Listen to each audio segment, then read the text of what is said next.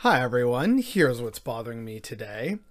So let's talk a little bit about what's been going on Wall Street with the whole GameStop story and saga and everything like that.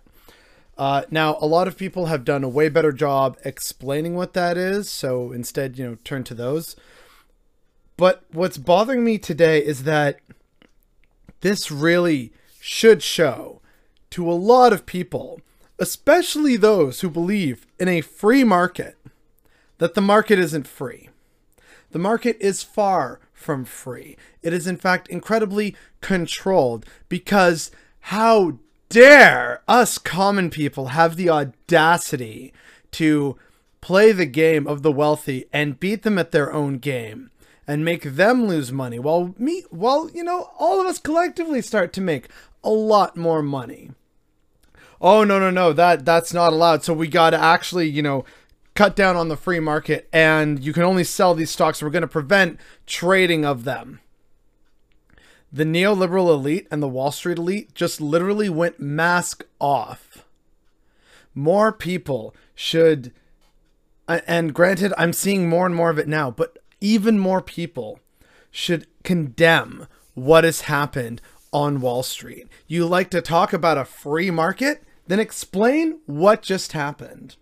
You believe that, it's a free market, so you win some, you lose some.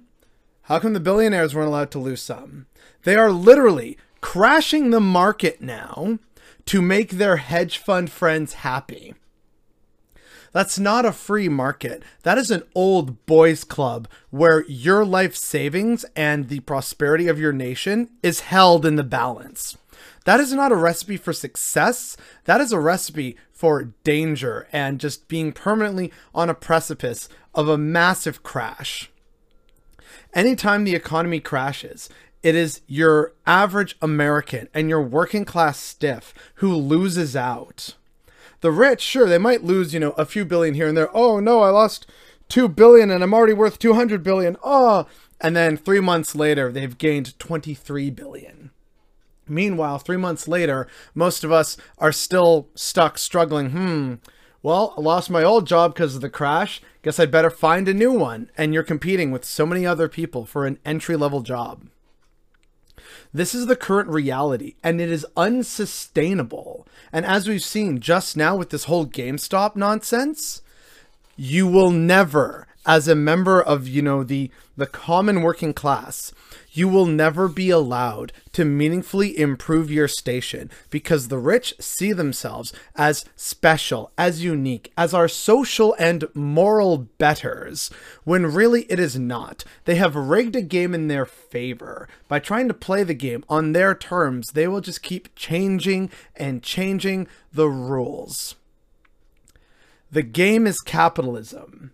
It's time for us to find another game to play.